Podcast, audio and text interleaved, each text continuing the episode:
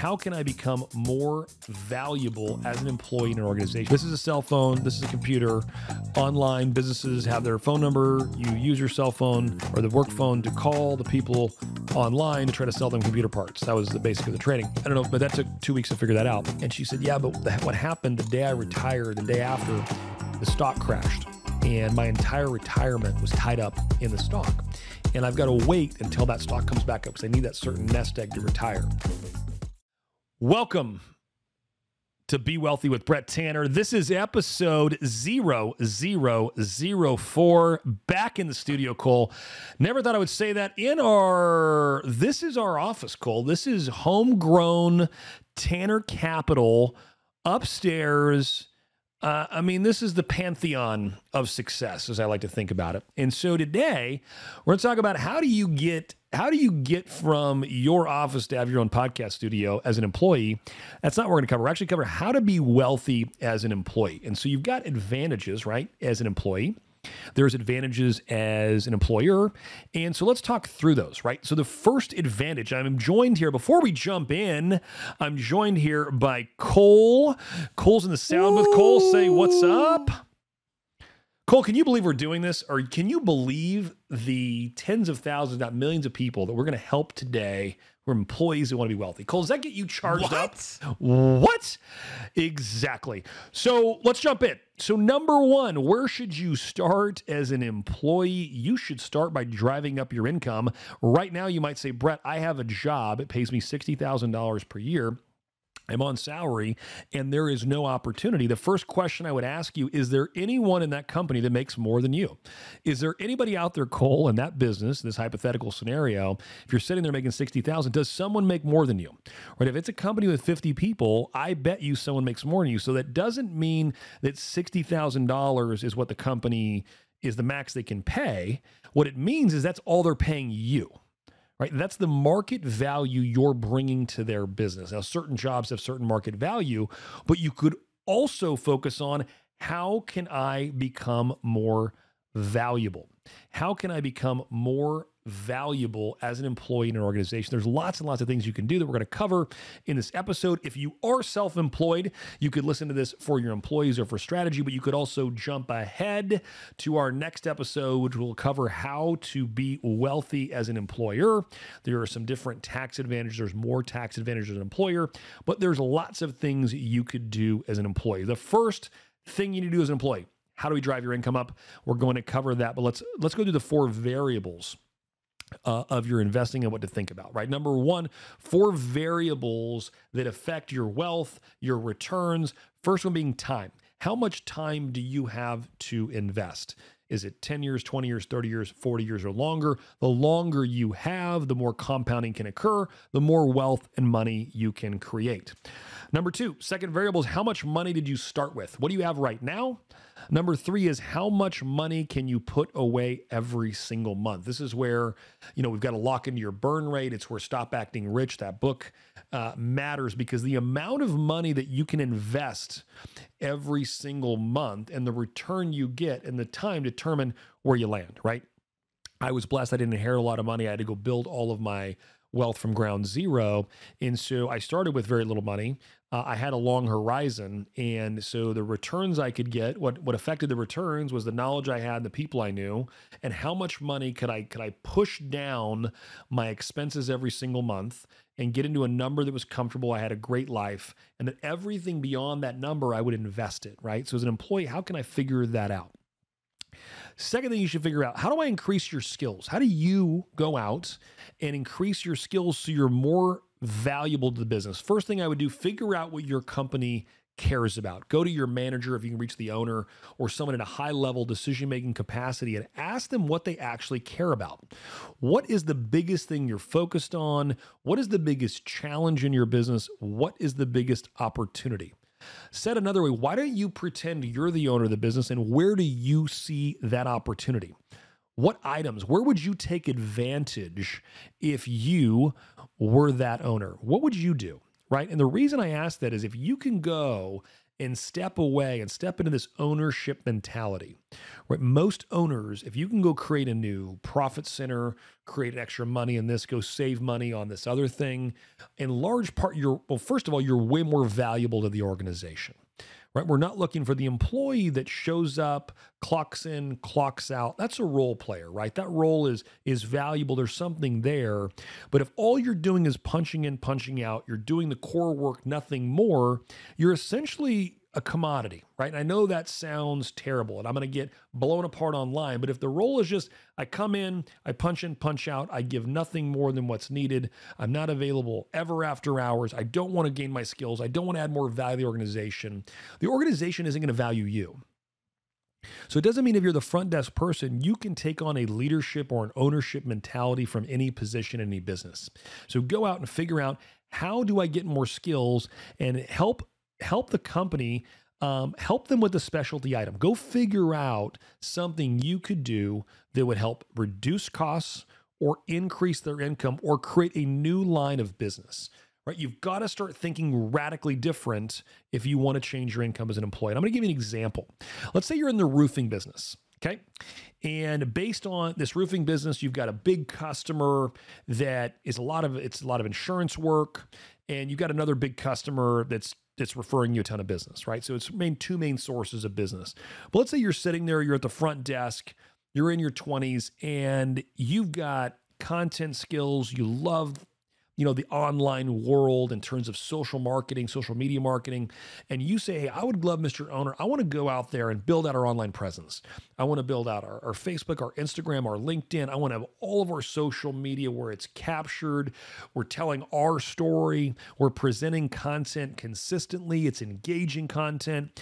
And I'm, i want to do all those things and i'm going to capture these leads and I'm going to route them in there. Could I get a portion of the profit that we make from these leads? And I would tell you overwhelmingly, a smart business owner is going to say yes. If you came to me in one of my businesses and said, I'm going to build out this new division, Here's the resources I need. Here's how much money it's going to take. Here's what I think the returns will be. And if I'm able to do that, and largely I'm going to be spending my time, which is nights and weekends after hours, working on this, would you give me 20% of that profit created? My answer Cole, my answer would be no question. I, I, there's no question I would think about it. You should always go as the business owner. We should be looking at inspiring our staff, show them that our world is so large. They would not need to leave our world to accomplish their goals, right? They don't have to leave us. They can accomplish their goals in the organization, and together, one plus one doesn't equal two right and if you change that math right that equation one plus one can equal a lot more than two i've got i've got relationships i've got people in my world uh, in our business that are so valuable. It's not just two people together. We're able to produce what 10 or 20 people could create. And, and I'm able to, we're able to do that all the time because I'm incentivizing my people based on number one, what they want. I want to help all of my people really live like this whole be wealthy. I want my employee staff, my business partners to be wealthy, right? How do I do that? I got to create enough business, enough opportunity that they can, as an employee in our world, you can have a big enough opportunity to go and accomplish all of your goals, and you're actually getting what you wanted, right? You're getting what you wanted out of your life. So get really clear, start asking the skills and developing the skills. Maybe it's more education. Maybe you got to go back to school and get an additional degree that would allow you to do different projects or different tasks in this business that'd be more valuable to company. Maybe you need to go back and get an MBA. And by having an MBA in this company, you're able to move to a different division that pays more money. Right? Maybe it's a specialty training, something you're currently outsourcing. Hey, we've got to send this off for testing over here. And you might make the argument, hey, I'll go get that training. I'll, I'll need help buying that machine, but then I could do that testing for us in house. It'll make it faster. We'll make more money. Uh, and if you presented that to a smart business owner, I think you're going to see a lot of people pick up on that and want to and want to invest in you. The interesting thing about when you start asking these questions and looking like this and and thinking like this, what do you think you've done in terms of your peers at the office? You've just elevated yourself to a different level. The owner is going to be blown away. As someone who's got you know, between our 1099 contractors and our employees, we got over 100 people in all the organizations. And when I look at it, it's funny that Cole's one of our, our newest guys in our organization. He started about a year ago. And yet, when we do have our state of the company every month, we've got um, where we come together, all the business owners uh, that they own equity or they own profits interest in our different companies, about seven or eight different businesses. We all come together once a month. They've got a format they present in. I do some training, some updates on legal things and things we're working on. And there's a format how we present on how the business is performing on its goals every single month. And I asked, it wasn't very long. Cole originally came in to film it, and it was about, I don't know, Cole, it was four or five months in. I said, Hey, I want you to come to the state of the company tomorrow. And your question was, Am I coming to film? And I said, Well, yes, but I also want you to be in, you're coming as an attendee. I want you to come because I need your perspective. And you're treating this company as an owner, which is so rare. This is Cole's one of the new the newest direct report I've ever had. Um, but he comes into the business and he cares for the business like an owner, like I do. Well, um, it doesn't take me very long as the owner to reckon. I want to reward that behavior, but I also value the perspective. And so we brought him into the state of the company, but it's a way where he's been able to take his role as an employee to actually take ownership. And in taking that ownership, he's able to create an opportunity for himself and he's able to grow his skills, create wealth, and do the things that I'm sharing with you here. And so I, I think a lot of times, Cole, when I think about employees, I think they feel like their hands are tied right? Like, hey, Cole, I've got a job. I've got to do these things from eight to five. I punch in, punch out, I go home, and this is what the company pays. I mean, I'll ask you, Cole, why do you think that's the perspective? Or is that the perspective? Am I right with that? Am I wrong? Um, no, I, I would say that's not my perspective, only because I see the people that you work with at a higher level, like the Caitlins of the world, that if I can do more, then I can get there quicker by just putting in more effort. Um, so I would say it's like super complicated. I just I just want more, so I do more, and I figured at some point it'll pay off. But why do you think other people don't have that perspective? I, I love your perspective. I love that you're just naturally that way. But why do you think others? Because I don't I don't see that. And when we go to our organizations, we definitely have people that are role players. We have people in our companies that you see that they play a critical role. And this isn't me knocking role players. And if you want to be a role player, be one. That's awesome. Uh, I will tell you, you're probably not going to experience a tremendous amount of wealth uh, as just a role player, right? Because you're you're, there's going to be some caps on your income.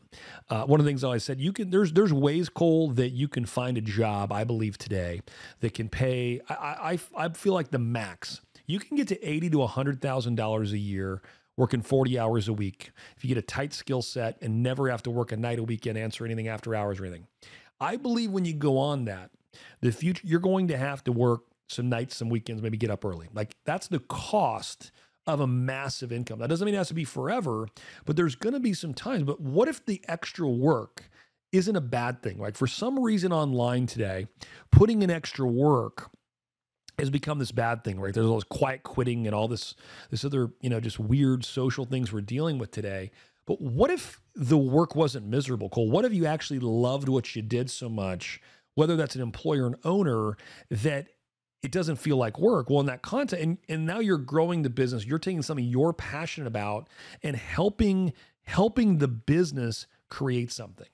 And so I, I just think it's one of those places I would ask that question and I would go figure out where can I create more value. If you can't come in, ask your business owner, hey, where do you think I could go? What would be the opportunities here for me?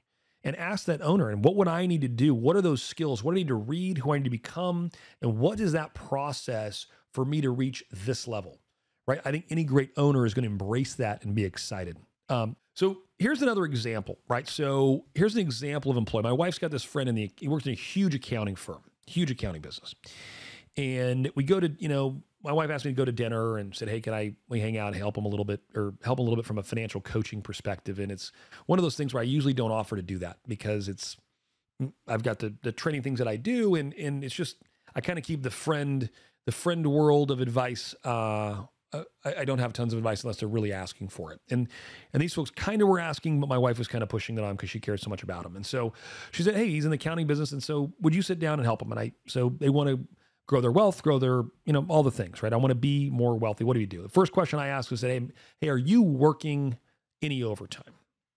I know you're in this huge accounting business, and my guess is around tax season or other times, there's times where you could put additional work and get additional money. And he said, There's no overtime. I said, No, there's no overtime for you, or the entire company has no overtime. Oh, no, there was plenty of overtime for those that wanted it, just wasn't getting it. And so when you think about, you go look at, well, there's an opportunity right there to grow your income.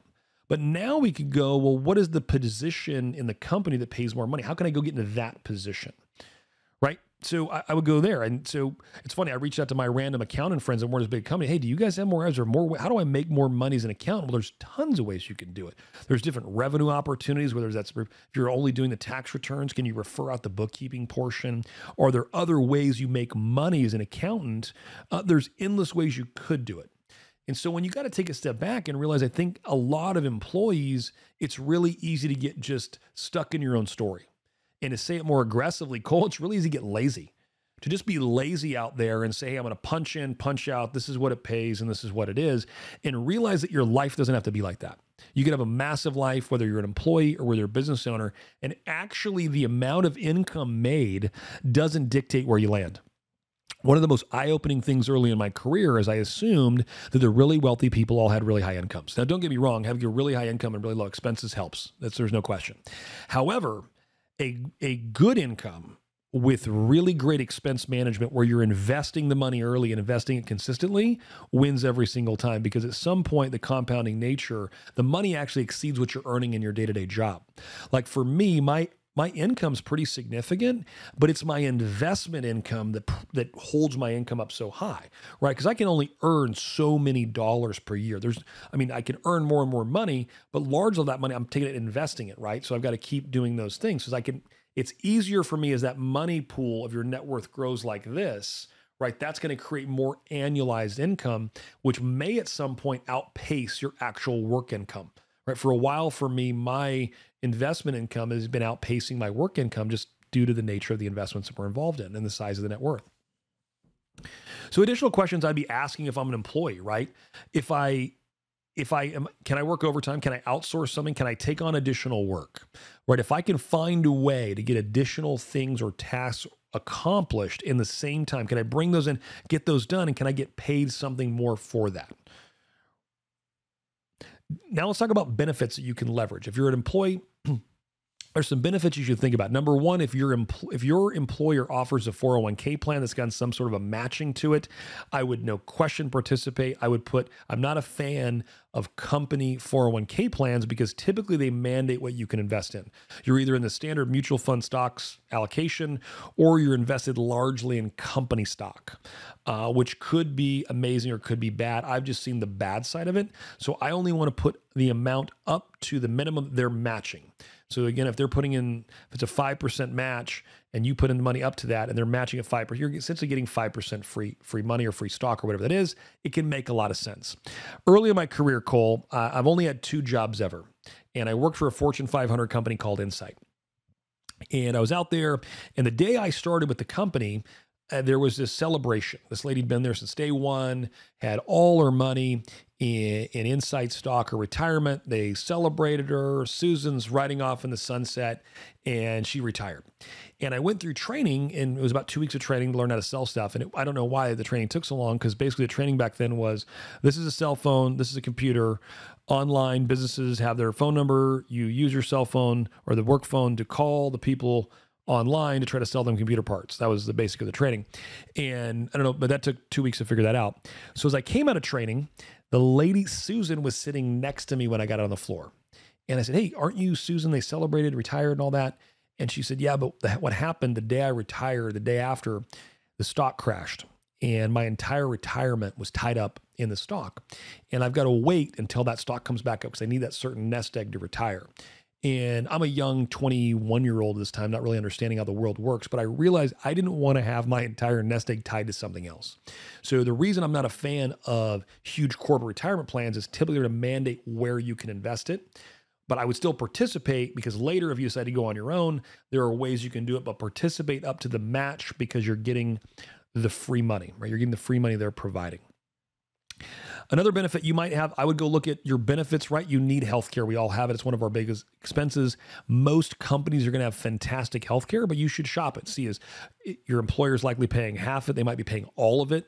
So go look and see what are the options around healthcare and how do those benefits actually work? Can you get better insurance privately or is it way better and there's an incredible benefits package with your company? Make sure you're looking at what those benefits are. Great employers some big companies may have massive employee employee packages that you want to take advantage of. Next, I would say as an employee, if you can fund a Roth, do it. If you can't get with Horizon Trust, get with somebody and figure out how you can backdoor and get a Roth account start working. And as soon as it's got enough funds in there, self direct that thing and put your money in your own hands and put it in the things that you know. Next on taxes, right? So we talked uh, you're largely W two. There's not a ton of things you can do on the tax side, but go, you know, set up your Roth, set up a traditional IRA if you can. Um, now you can look at the tax investment options, right? What are tax deferred, or are there any things you can place your money in that aren't taxed at the same rates? You've got municipal bonds are taxed differently, some annuities are taxed differently. In a lot of cases, right, the best tax play is real estate because of depreciation. Depending on your job and your spouse, if you have a partner, their job, there's some requirements in real estate. Everyone gets straight line depreciation. So I'll give you some basic math here. Actually, well, let me see if I can do it on my phone. Uh, I don't have my phone, so I'm gonna do it here. Let's assume we go buy a house for three hundred thousand, an investment property for three hundred thousand dollars. The way the government's going to look at it, and we'll and we'll we'll have some links in the show notes that'll break this down in terms of cost seg and how we do it. But if you buy an investment property and you don't say anything to your accountant, the way they're going to set it up, they're going to take that three hundred thousand dollar purchase, they're going to take twenty percent of the price, and they're going to allocate it to the land, and you cannot depreciate the land, and you're going to take the remaining 80%, so in this example, which is going to be $240,000, and they're going to allocate that to the building. And so depreciation, the standard depreciation, you take $240,000, you divide that by 27 and a half years, 240,000 divided by 27 and a half years for re- residential gives you eighty to eighty seven hundred and twenty seven dollars, eight thousand seven hundred and twenty seven dollars. You will depreciate per year, so that's an expense. So let's just say that rental property makes twenty thousand dollars a year net after uh, taxes, insurance, HOA management, all that stuff. You're going to subtract another eight eight thousand seven hundred twenty seven dollars out of there. You're not going to pay tax on that amount. Now, if you qualify to be a professional real estate investor, we can take that same depreciation, that same 27 and a half years, but we're able to shorten it. We're able to take more in the first year and then we'll take less over the remaining 26 and a half years. In that same example, that that $300,000 house that had a $240,000 building, you might be able to depreciate as much as $100,000 year one, $80,000 year one, which would, if you're in the, the high tax bracket of 37% plus whatever your state taxes are, it can be a huge, huge savings. On most of the buildings I'm buying like that, I'm going to end up with around probably $100,000, $120,000 deduction, something like that. And the tax side will be around a $30,000, $40,000 tax savings per building that I'm buying, right? So it creates another incentive to buy real estate. So if you've got a spouse that's maybe going to manage uh, your portfolio and they're going to spend their time on it, there's an amount of time you have to spend to get into um, to get in the tax qualification of a professional real estate investor is always before you make any decision make sure you're getting with your cpa or tax advisor and checking to make sure that this the things we're talking about work for your unique situation. We always want you to be checking with them. So we did have a question a couple questions online um, here if i was to transition from a w2 to a 1099 to get into real estate how would i do it uh, first thing i would do is i would try to figure out what's the side hustle that's that gets me closest to where I want to go. So if I'm working in an, and I'm in the roofing business and that's an eight to five job or I'm using my skills, I'm putting a little extra time, but I ultimately want to get into real estate as an investor. I would be spending my nights, weekends, and everything in that. I'd be going to the local real estate investment associations. I would be around the work that I wanted to be doing. I would be saving my money. I would be training and spending my money investing in the education, getting ready to go make that investment or and I would start if there's any way I could start that side hustle while I was at my core thing, while I still had the protection of a job, I would do that. And now you're you're likely not going to get to the point where your side hustle outpaces your current thing. I wish it worked that way. Life doesn't work that way. For me, I had to go all in and I, I left and said the, the corporate world wasn't for me. And I had to get out there and go get into business for myself and realize that the outcomes I was able to create created the win, and I wanted the massive wins, and I was willing to accept the losses, but I wanted the right to make my own decisions and create my own outcomes, and I was willing to work really, really hard for that, and I wanted that. I wanted the ball. I wanted when the game's on the line, I want to be the one to shoot it. And, and, that's just the way it was. So, how would I do it? I would start W 2. I would try to find a side hustle that allowed me to get in the game. And if as soon as I had traction, uh, and was going at some point you're going to have to likely burn the ships go all in uh, on your on your new 1099 on your business and you will have to make that leap. Before you do i would tell you reserves matter. As you're making that transition save up at least six months at least six months of your monthly burn rate. So if you need $10000 a month to live i would want to have $60000 saved up before i left my day job so that i had coverage. I had six months with earning nothing knowing that I've already going to make something, got a side hustle going. I got six months to figure it out. Uh, is working W 2 a bad thing? Absolutely not. I think that it depends on what you want and it really depends on who you are in some and it just because i think w2 can get this this negative connotation you could still be a leader you can still run a big business and you still have an incredible life as a w2 it really depends on what you want the the game of the highly successful W 2 employee that wants to climb the ladder and achieve is not that different from the entrepreneur. It's just the entrepreneur is reading books and studying and always figuring out how to create more efficiency and do it better. You just have to apply those same things as a W 2. And I think that what happens is some folks don't want to apply them, which is okay, but it's why they might stay in the same spot. Regardless of what way you decide to go, uh, whether you decide to be an employer or an entrepreneur, we're going to cover all the ways uh, entrepreneurs and business owners have tax advantages. But check out the Be Wealthy Brett Facebook page or bewealthypodcast.com. We would love to hear your questions. What's your side hustle? What's your path and what are you how are you maximizing your taxes? If you got questions, please reach out to us there and we can bring some of those answers back on a future episode. This is the Be Wealthy podcast with Brett Tanner. I will see you back here for how entrepreneurs can be wealthy and leverage your business to create massive wealth. I'll see you on our next episode.